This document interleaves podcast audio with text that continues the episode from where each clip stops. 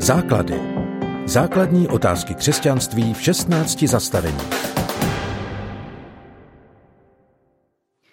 Taková tlustá kniha. Otevřete na začátku, pohádka. O pár stránek dál horor. Pak kronika, básničky, erotika, etika a nakonec fantazy. Proč to ale mám pro Boha číst? No, ano, pro Boha. Texty, které v Bibli čteme, totiž psali lidé, kteří chtěli mít s Bohem něco společného. Psali tak, jak ve své době životu a světu rozuměli. Zaznamenávali příběhy, pravidla, řády i poučení, někdy i poezii. Cítili inspiraci, nutkání k tomu texty psát, přepisovat, správně je formulovat a řadit. Toužili pro sebe i své potomky zachovat v paměti zkušenosti s Bohem i s lidmi. Pamatuju se na dobu, kdy jsem začala Bibli objevovat. Když jsem uvěřila, zajímalo mě, co mám dělat, jaká pravidla mám pro svůj život zvolit. Cítila jsem boží lásku a sama jsem byla do Boha úplně blázen. Nemohla jsem se dočkat, kdy už bude večer, kdy spolu zase budeme sami, kdy s ním budu moct mluvit o všem, co mě těšilo i tížilo. A Bibli tu jsem přímo hltala. Uchvátili mě všemožné druhy zákonů, předpisů o obětech, které víc připomínaly kuchařku než nějakou duchovní literaturu.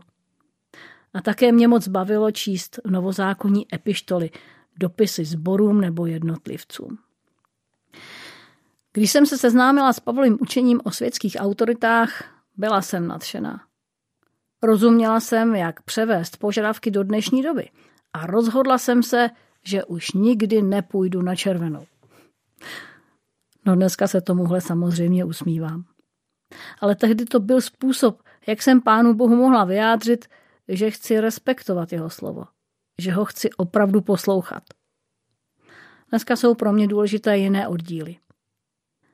Bible se mi svými texty zavrtává hlouběji do srdce.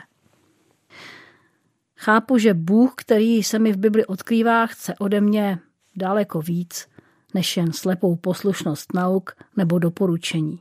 Chce ode mě i milosedenství, takové, jaké prokázal zraněnému Samaritán. Chce mi dát svobodu, vyjádřit city i vůli, stejně jako je vyjadřovali žalmisté.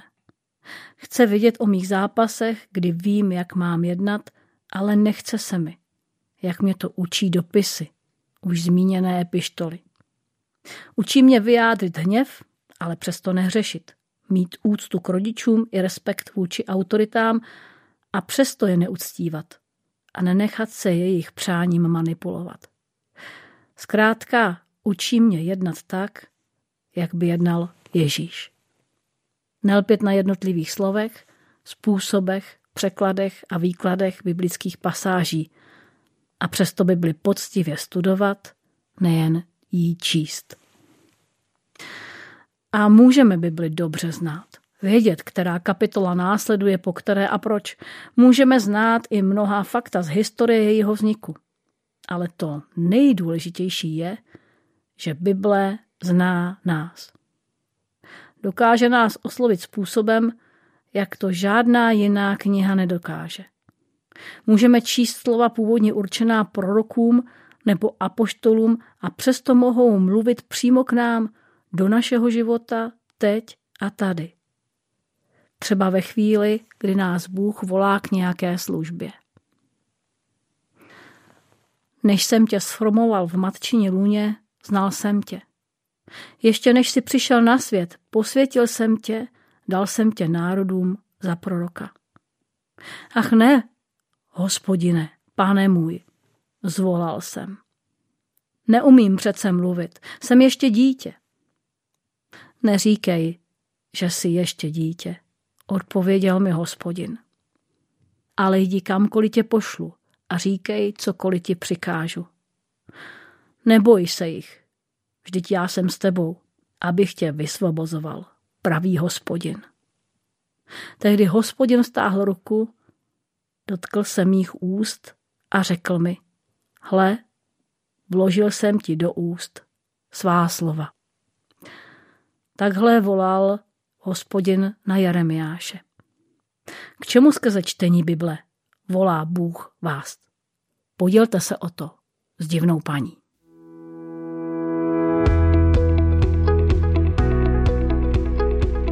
Podcast Základy vznikl na Rádiu 7, které žije z darů posluchačů. Pokud nás budete chtít podpořit, budeme rádi.